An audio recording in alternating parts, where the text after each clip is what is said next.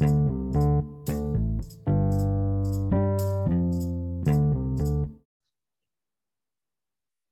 も皆さん、こんにちは。スカイランドベンチャーズの木下です。本日はスタートアップデーにポジビル、金井芽衣さんに来ていただきました。ポジビルはスタートアップとして取り組んで3年、そのうちの2年半でポジビルキャリアというキャリアコーチングのサービスでマーケットリーダーを取ってきました。そのポジビル金井さんに、えー初期から優秀な仲間をどう集めてきたかというところをメインテーマに話を聞きました。彼女がリクルートキャリアから起業した時の話、そこから相談 .me というサービスを経て、現在のポジビルキャリアに至る事業転換の話、会社の拡大についてなど聞きました。それではお聞きください。ポジビルの代表、金井と申します。よろしくお願いします。えーっと、2017年に会社を作っておりまして、で、1年間ぐらい何もしてなくって、で、えっと、その1年後ぐらいに木下さんと当時いた、えっと、スカイランドの方からメッセをいただいて、あとファイナンスをしたっていうのが一番最初ですね。で、今、キャリアのパーソナルトレーニングのポジビルキャリアっていうのを運営していて、もともとは相談 .me っていうオンラインのキャリア相談サービスをやってたんですけど、えっと、1年でピボットして今、えっと、そ今のポジルキャリア始めて2年経ったっていうところですね。ちょこれなんかあの社内で使ってた資料でちょっと恥ずかしいんですけど もともと保育園の短大に行っておりましてでそこからやっぱりこうまあ親世代の幸福度ってすごい大事だなっていうことを思ってでキャリアカウンセリングを勉強しようと思って大学に編入をしてキャリアカウンセリングを習得しています。で前職はリクルートキャリアっていう会社で、えっと、法人営業していて、えっと、27歳で起業したっていうところですね。はい。なので一応その、今までの概要としてはこんな感じで、えっと去年の9月にシリーズ A をやっていてで今もまあ今年の夏にシリーズ B をやろうかなと思ってたんですけど、まあ、そんなに今資金需要もないので必要ないかなと思ってまあ当分まだ考えてないっていう感じではありますね。はい。サービスもちょっと、まあ、お一言というか、はい。はい。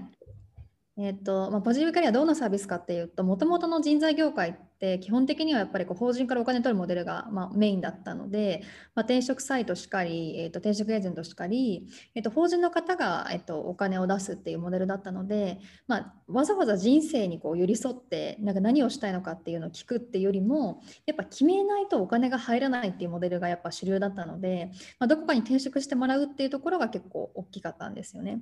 で今って今のうちのユーザーさんとかも6割ぐらいが現職に残るっていう意思決定をしてるんですけどなのでどんなこうキャリアだとしてもまあ応援できるっていうところがやっぱ個人からお金いただいてるかなからかなと思っているので今2ヶ月半かけて、まあ、あの過去から未来について、まあ、どんな人生にしたいかっていうのを一緒に考えるというような事業を行ってます。今のちょっと面白かったんですけど、あれ、ユーザーさんの6割が、このポジルキャリアをやって、転職をやめようっていうふうな結論になるケースがあると。あそうですそうです。あこれ面白いですよね。だ転職後押しサービスでは、じゃあ、けまあ、結果というか、ユーザーを見ると、なんか、ある意味ない、ないっていうか、結果的にはそういうふうになって、じ今の会社で頑張ろうみたいな、そうです。出てきてるっていう。これなんかはちなみにやってみるまで分からなかったニーズって感じですかね？分かんなかったですね。最初やっぱ転職活動で苦戦してる人のためのサービスとして作ったんですよ。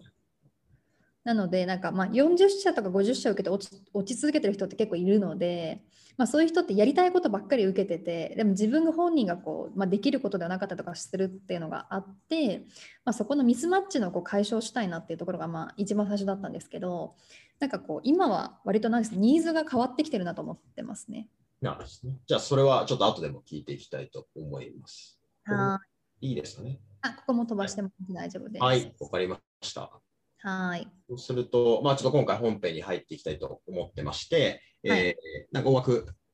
まあ、あの3つぐらいのテーマで話を聞きたいんですけど、まあはいまずちょっとその金井さんに、えー聞いていきたいなと思うのが、まあ、今、自己紹介もいただいたんですけど、意外とその、ここ5年ぐらいでいくと、リクルートからの企業っていうこと、まあ、リクルートキャリアだと思うんですけど、リクルートからの企業っていうのもやっぱ多くないし、最初の1年間はその、いわゆるこう、スタートアップみたいなことをやったわけじゃないっていう話があったんですけど、はい。最初はその、じゃあ、それでももう会社辞めて起業されてたと思うんで、なんかどういうふうにこうか当時考えてたっていうのをちょっと話していただけますか？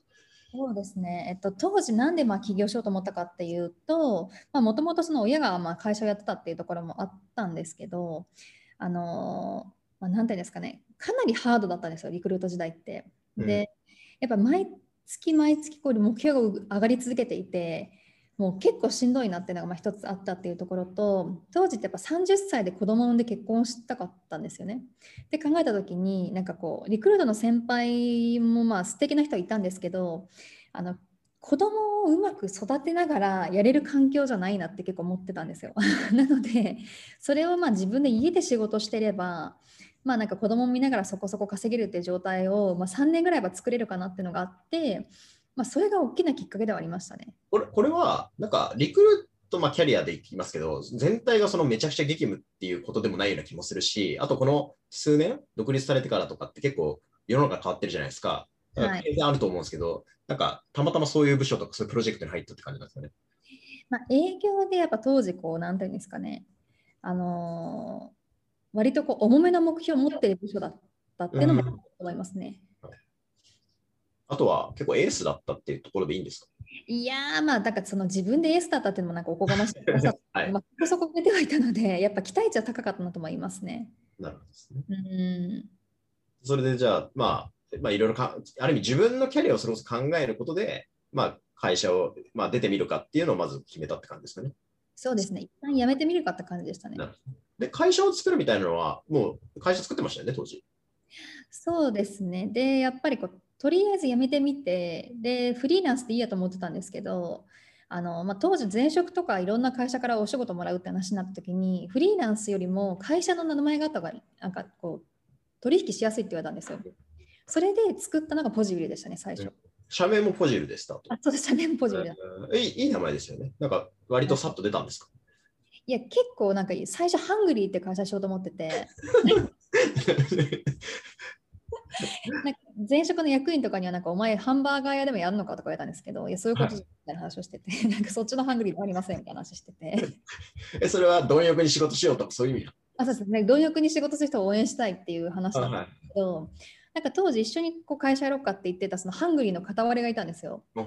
でその子が結構なんていうんですかねあの私もやっぱ代表やりたいとか言い出してたのでこれは揉めるなっていうことを察知して登記する前に辞めたんですよね。うんうんうん、そのことやっぱハングリーやろうって言ってたんで一人でハングリーやるの微妙だなと思って会社名変えようっていうのがあって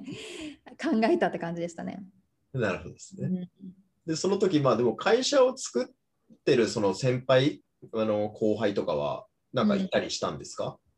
そうですね。私あのリクルート時代の同期が35人いるんですけど、その半分が起業してるんですよ。えー、あそれはその時すでにしてました？それとも今その時は2人ぐらいですね。うんうんうん。で、まあ、例えばそのプルグリッドって会社をやっている CEO も私の同期で、まあ、創業者なんですけどとかあとはそのなんていうんですかね結構大きめのコーヒー屋の息子とかいろいろいたんですよね。うん、なのでなんかまあそのその前に会社やろうかってした子も大学時代に起業しててガイアの役とか出てる子だったんですけど、まあ、その子もまあリクルートにいながら起業したりとかしてたのでやっぱそれは結構当たり前にあるのはありましたね。なるほど。でそれで僕らが多分そのいわゆるスタートアップとか VC っていう、まあ、なんか緩やこれもなんか見えやすいか見えにくいかわからないですけど、コミュニティがまああるとは思うんですけど、そういうののファースト、ほぼファーストコンタクトだったっていう理解なんですけど、はい、これまではなんかそういう人との接点ってなかったなって感じですか？全くないですね。なんだろうって感じでしたね。でもその当時、今はそのツイッターでも有名でいらっしゃると思うんですけど、ツイッターとか見てたりとか、友達がなんかツイッターで、ちょっと友達が知り合いとかが交流してきたりっていうのはあったんですか、うん、いや、全くないです。あ、それもない。ツイッターやってなかったですか？ツイッターは一応なんかアカウントはあったんですけど、なんかプリンが美味しいとかそういうのツイートするぐらいの。なるほどですね。うん、じゃあ本当にじゃあこのまあなんていうんだろう自分で会社もやったけど別にいわゆるスタートアップっていうのはなんかあんまり距離が近くなかったってことですよねその概念すら知らなかったですね。なんか投資家の人って何みたいな感じでしたしなんかやっぱそのリクルートキャリアって結構保守的な会社だったりとかするので、ファイナンスしてるのって多分私が一番最初ぐらいなんですよ。他ってみんな人材紹介のこう会社を作ってるぐらいで、なんかまあほぼそのベンチャーキャピタルが投資する人、受ける人ってほぼいなかったんですよね。なので、それをこう木下さんとかから話もらってるって話を先輩にしたら、もうなんかそれ騙されてやめた方がいい詐欺だよとか言われて、なんか投資家からお金をこう調達するっていうことイコール悪いことみたいな感じだったんで、なんか、まあなんか言ってるけどいいやって感じでしたね、私は。なんですね。うんで、まあ、この辺の話で、まあでも実際には僕らが割とその、と多分企業1年後ぐらいだったと思うんですけど、その、はいまあ、投資して、ちょっと事業もまあ柔らかかったっていうか、まああんまりなかったと思うんですけど、当時は。あの、その時でも一応投資受けてやっていこうってなったじゃないですか、実際に。はいだあれはなんかこう、なんかな何を感じたとか、その時何考えたってありますか？なんか私やっぱ嗅覚で生きてるんですね、基本的に。はいですけど、なんか乗っかっといた方がいいんだろうなと思いましたね。おーなんかわかんないけど。なんかそれありがたいです。ね木下さんの。はい、ないない。うん。で、今じゃあまあ振り返って、まあそういうフィールドに来て、はい。次のテーマとか、その事業を作っていくみたいなフェーズでもあるじゃないですか。まあ、じゃあ、結局、あの会社成長してると思うんで、ポジティブだと思うんだけど、それなんかこうスタートアップっていうフィールドは、こう数年やってみ、3年ぐらいか、やってみてうん、どういうふうになんかこう振り返るんですか？そうですね。うん。なんか私、会社員時代の4年間でしんどかったことが、もう本当2、3ヶ月で起きるのイメージなんですよね。そのスタートアップの1ヶ月のことが。なので、なんかこう全然レベル感が違うなってやっぱ思っていて、なんか全て自分の責任じゃないですか。自分で会社を作って、自分で事業を作って、集客をして、で、やっぱその自分で結果を出して、お金をいただいてっていうのって、めちゃくちゃ痛いんですよね。で、やっぱそのリクルートやった時ってめちゃくちゃ守られてたんでうん、なんか自分がミスろうと、まあなんか誰か責任取ってくれるし、なんとかなるじゃないですか、ごめんなさいって言えば。で、ごめんなさいって言ったらもうなんか、ももはやこう今何かすごい私がミスったとしたら、もう会社が潰れるか伸びるかもうどっちかでしかないっていうような 重さじゃないですか。なので、なんかやっぱりこう私は早めにやればよかったなっていうのを一つ思ってその早めにやればよかったのポイントは、より成長できたみたいな意味であ。そうですね、より成長できただろうなっていうのは思うので、早くやればよかったなっていうところと、あと何ですかね、うん、私はやっぱすごいやってよかったなって思うのが、あの、まあ、こういうふうに自分で負荷をかけていけなかったとしたら、多分後悔しただろうなと思っていて、何かをこう嫉妬して生きてた気がするんですね、私。だけど、やっぱりこう、嫉妬するもないぐらい、やっぱ自分で何とかするでしかないじゃないですか、今って。なので、なんかこう、誰も羨ましくないんですよね。みんな大変なの分かるから。でやっぱユーザーさんの話が聞いてるとやっぱりこう誰かを見て羨ましがってる人たちが多いんですけどなんかいいなみたいなそれって結局やっぱ自分がこう打席に立ってないっていうことがやっぱ多いなと思っているのでもう結局自分でやってみるでしかないなって思うのでなんか一番しんどいであろうことをあえてチャレンジできた20代にできたのは私はすごい良かったなと思いますね。でもなんか、リクルートはおそらく風通しもいいという外からはイメージですけど、やっぱりすごい上下関係が強かったり、そのなんか横の人がすごい気になりやすいような仕事をしてる人ってそのいるし、なかなかやっぱ選べないですよね。だから、そうですね。うん、だからこう、スタートアップってなんかそこが、まあ、自分次第だから、うんなんかすごい自由な、自由っていうか、その自由、自主性に任されるっていうのは僕もすごい好きなことの一つかもしれないですね。うん全責任自分っていうのはなかなかしびれますよね。まあだからそれを楽しく捉えられる人の方は企業が向いてますよね。そうですね。なんかこれを私なんか真面目に考えたらリスクでしかないじゃないですか、すべてが。真面目に考えないでいられる人じゃなきゃ無理だと思いますね。ああ、楽しめるみたいな。そうですね。なんかそれもまたなんか私とかもなんていうんですかね、まあ、デッドとかのファイナンスとかも結構してるので、はいあのまあ、これもしミスったら本当数億借金するのかとかやっぱ思う時もありますけど、まあ別になんとか返せるかってやっぱ思えるんですよね。だし別になんか、まあ、今の授業がダメだし何何か生み出せるなってやっぱ勝手に思い込めてるので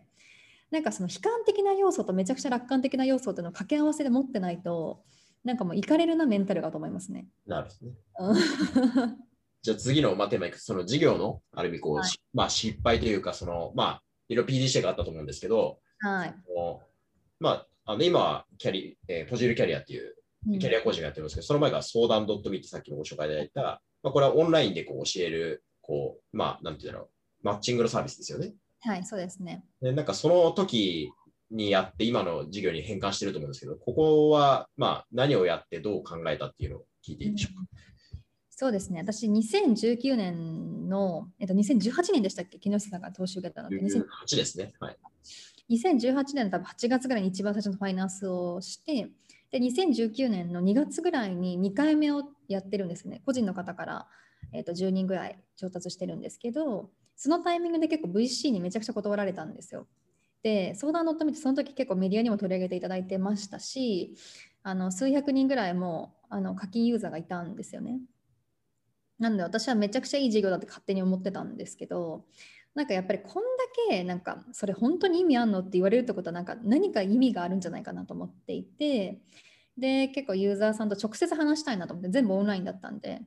で直接会った時に本当に4 5 0社落ちててあの一社向かってないって人がいていや相談のために使ってくださいよみたいな感じでなんか何の気なしに言ってたらもう5回使ってますって言われてなんか5回使っててこれってなんてクソサービス私やってんだろうなって思ってじゃあ私そのなんかまあ5回で5万円ぐらいだったんで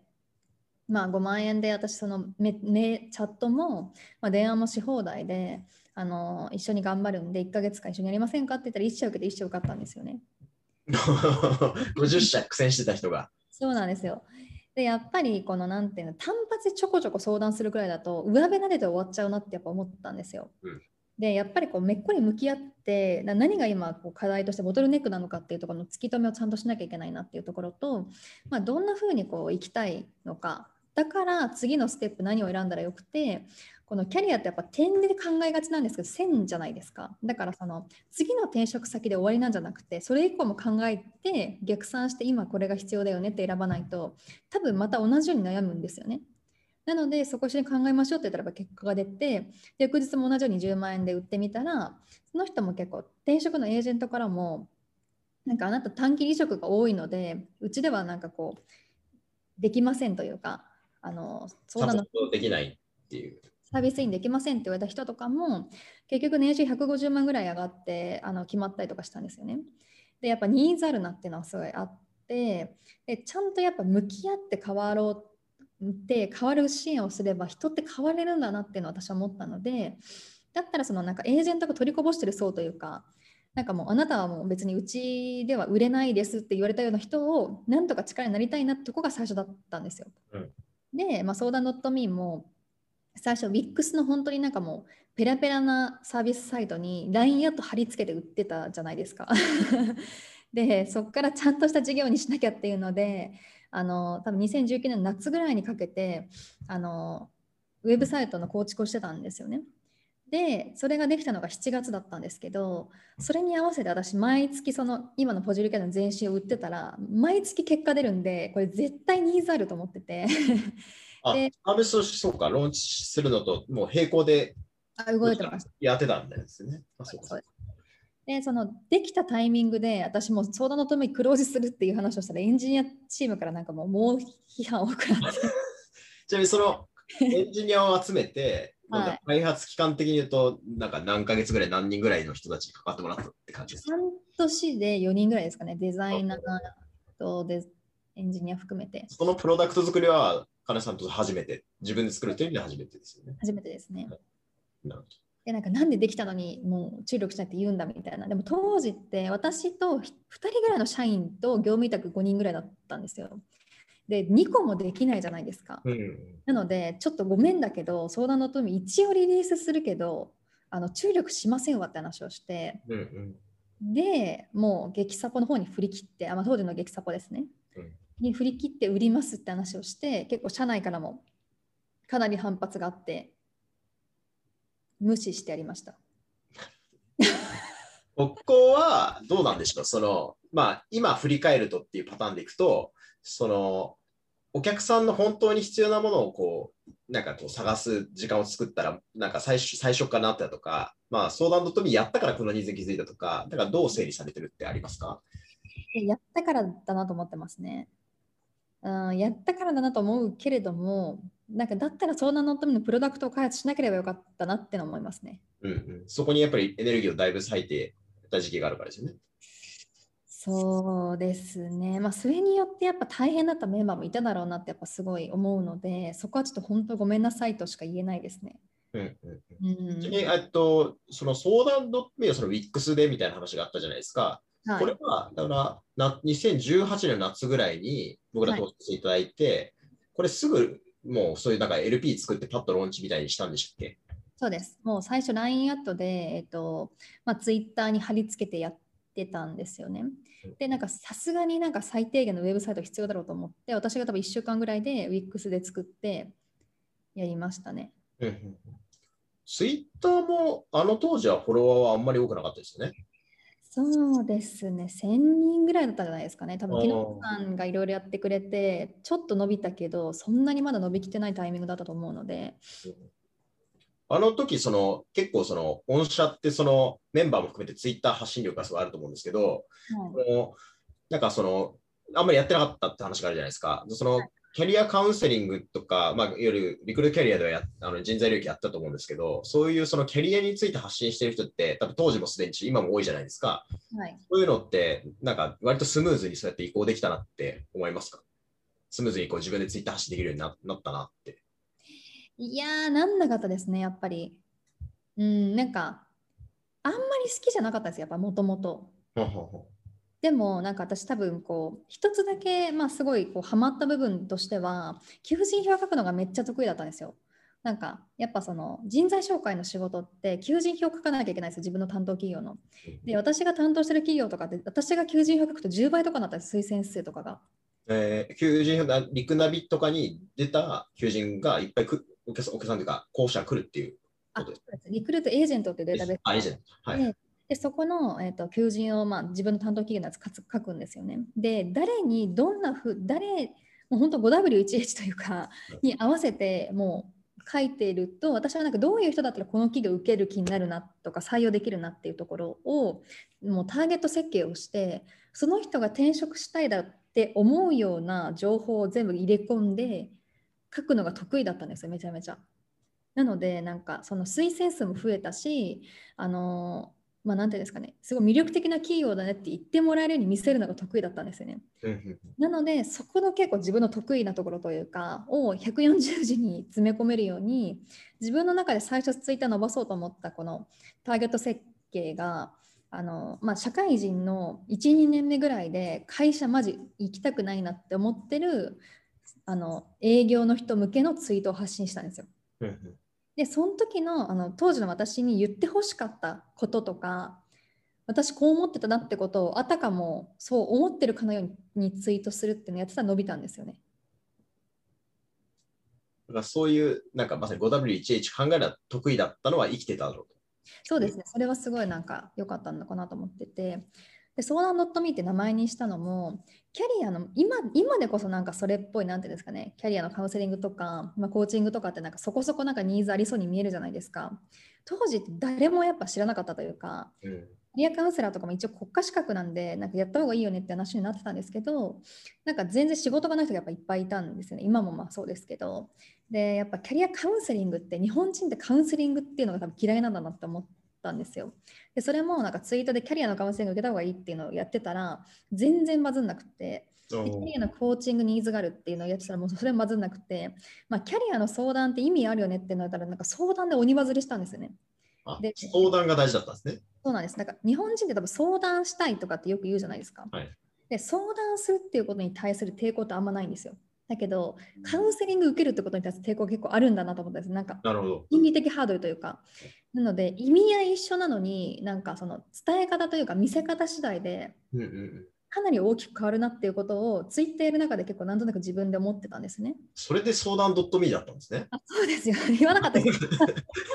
僕、この知らなかったですけど。あそうあだから、なんかあれですよね、多分こう、カウンセリングってちょっとなんか本当にちょっと病っていうか、そういうレベルで、多分相談ってなんかちょっとお茶とか雑談みたいな、カジュアルな感じがするっていうことなんですかね。そうです。なので、なんかこう、なんだろうな、重くないように、なんかこう、身近に感じれるような見せ方にしたいなと思って始めたって感じでしたね。でそこから、ちなみにこの相談 .me から、まあ、激サポ今のあのポジルキャリアになってるけどと思うんですけど、このまんまそのキャリア相談サービスっていう感じだったのか、ここはちょっともう少し言い方を変えてこうサービス伸ばしてきたんですか？えっ、と、今までですか？今までね、そうです。ああ、でもパーソナルトレーニングっていう意味合いのがやっぱ強いですね、今は。うんキャリアのパーソナルトレーニング。うんなるほどですね。これもなんか言葉を変えながらここまで来ているっていうことなんですかね。そうですね。うん、わ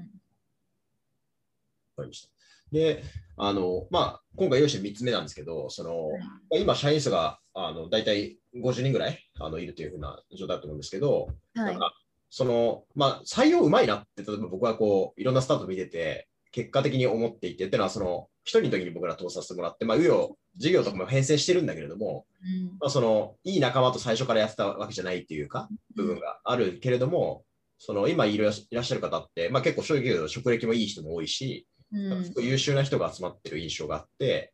これはなんかどういうことをこう、どっかで転換期があったとか、何を大事に今やってきたっていうところがあれば教えてくださいそうですね初期ってやっぱりこう、まあ、今でこそ女の起業家って増えてますけど最初ってあんまいなかったんですよやっぱり。でその何者かわからない女がなんかわからない事業をやっていてなんかもうよくわからないじゃないですかそんな会社に来ないんですよ人なんて。でなんかとりあえずなんかいろいろバイトしたそうなインターン生を最初お願いしててでやっぱその子たちってエンジニアですって言って入ってきながらエンジニアじゃなかったりとか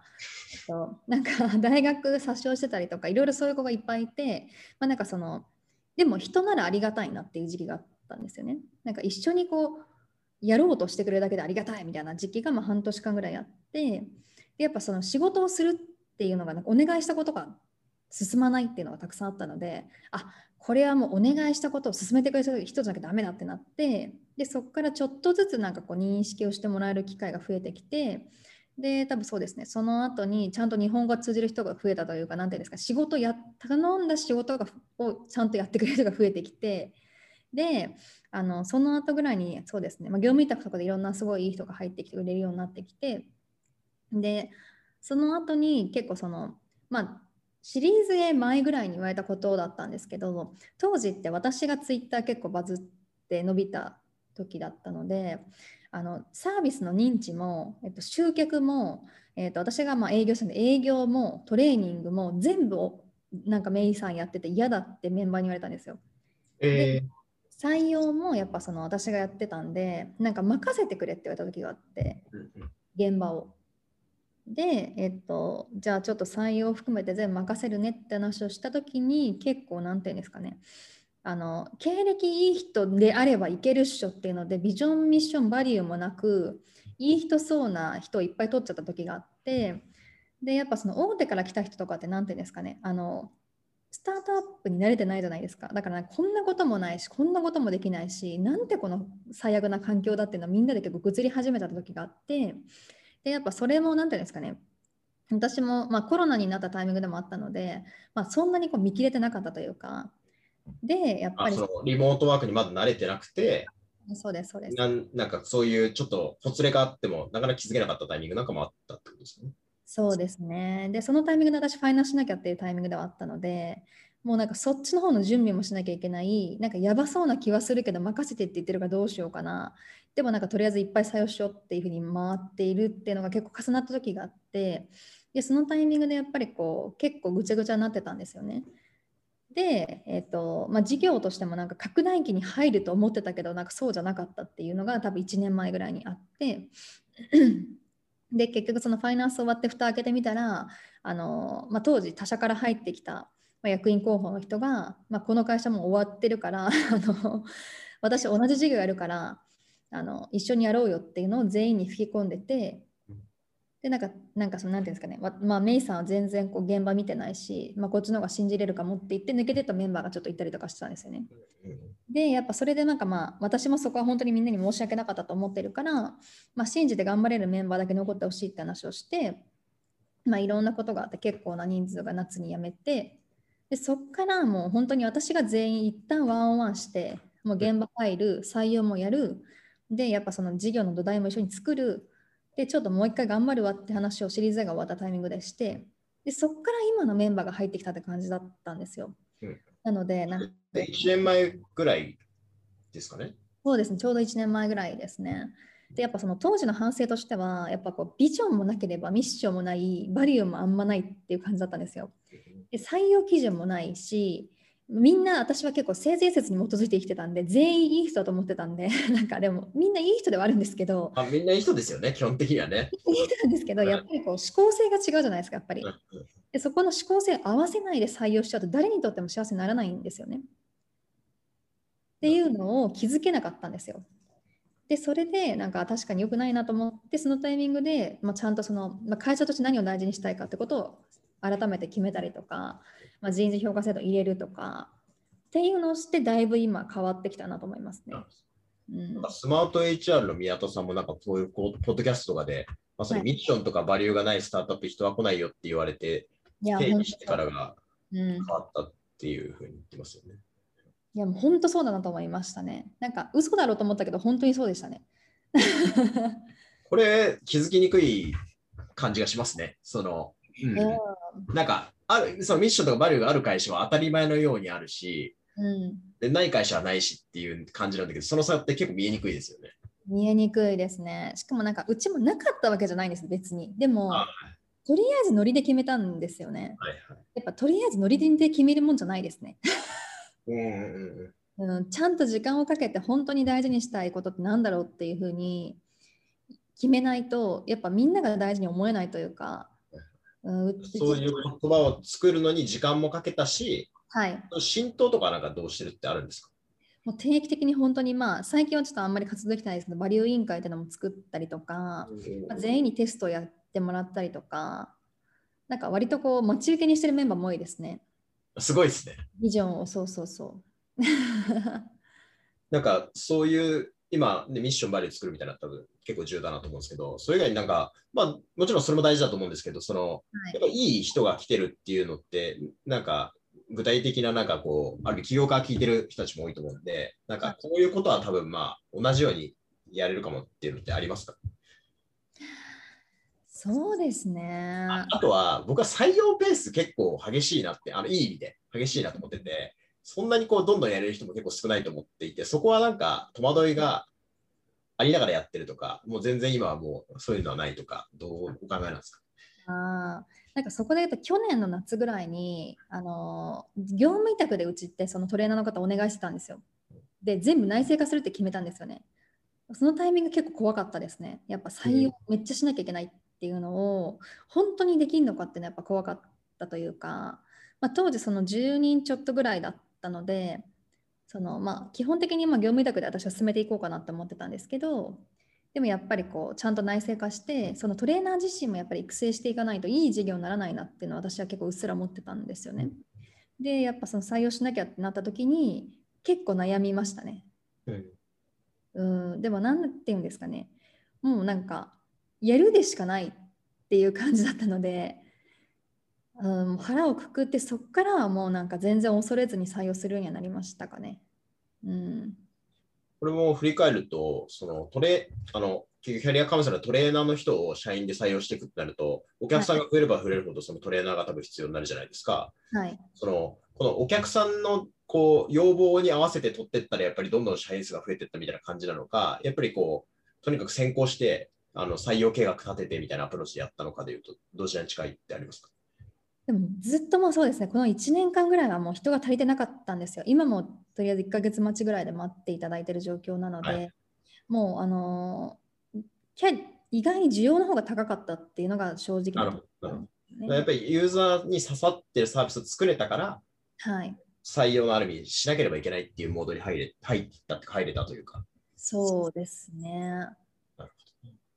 そのそしたらそのスタート的に言うと、あと感触をその得たタイミングって、その今の激サプポジュキャリアになって、なんかここから沸点変わってきたなってタイミングってあるんですか？うんそうですね。でもやっぱずっと右肩上がりにはやっぱニーズは上がっていたので、まあいろいろありますけど、どうですかね、やっぱリリースのタイミングからやっぱにすごい伸びてはいった気がしますね。これはなんか正式リリースみたいなの出したタイミングがあった時期 ?2019 年の7月ですね、うんうん。その前からやってたけど、なんかサービスとしてはその19年7月にちゃんと出したみたいな感じですかね。ですね。一応用意してたのは、あの僕からあのここまでなんですけど、なんか金井さんの中でこう今、起業家の方が参加している人多いと思うんですけど、はい、なんかこうメッセージというか、あのまあ、こういうことを考えると、まあ、今回の今優秀な仲間を集めるとか、大きいスタップ作ろうみたいなところでもいいですし、まあ、ちょっと全然違うアングルでもいいと思うので、うん、そのメッセージあればいただけますか？そうですね、やっぱ私、まあ、自分の成長に合わせてというか、になんかやっぱりこう、かなり進んだ起業家の先輩にやっぱ相談するっていうのはやっぱ決めてたんですよ。やっぱ最初のシード期って本当に同じようなぐらいのこう 規模感の、まあ、友達というか起業家で結構群れちゃってたなと思っててでやっぱ今とかって何ていうんですか、まあ、IP をしてるまあ本当に当たり前にユニコーンだったりとか本当に数千億の,、まあ、あの役員の人とか社長の人に相談するっていうのがやっぱすごい増えてるんですよね。でやっぱその先に進んでる人からこうした方がいいよって言われないとな傷の舐め合いみたいになるなと思っていて分かる大変だよねってやっぱりたまにこういう会話とかもあるんですけど意味ないなと思っていてなのでなんかこう本当にすごいなっていう人たちからこうその角度で考えなきゃいけないんだっていう風な機会をどんだけ作れるかだなと私は思ってるのでなんか定期的にその何て言うんですかねまあ組織に関して事業に関していろんな意思決定に関してを私は相談するようにしていってそうするとなんか軸が見えてくるというか基本的にそのそういう方々って言うことほぼ一緒なんですよ。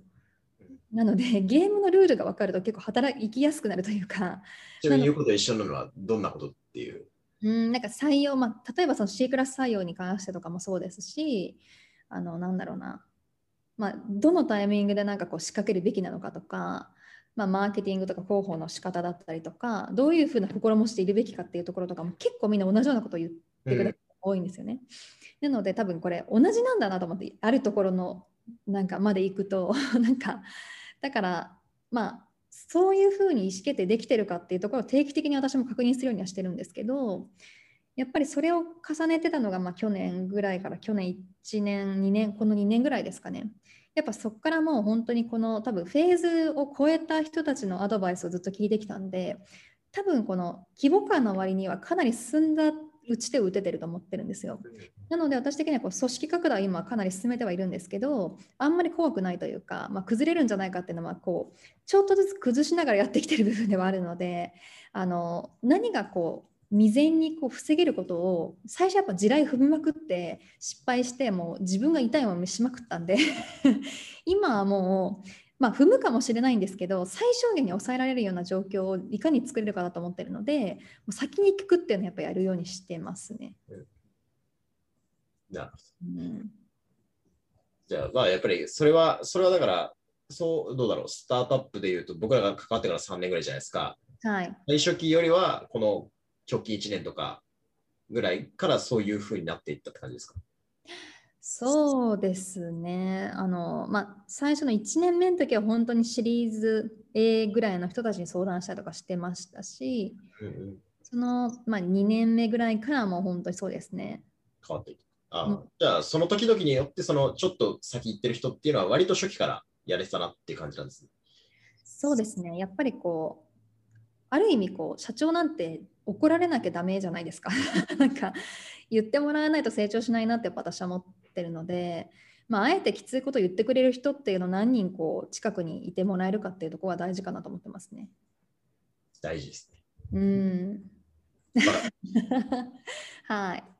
はい、それでは、えー、ここまでであの前半パート終わりにしたいと思います。本日はありがとうございます。ありがとうございます。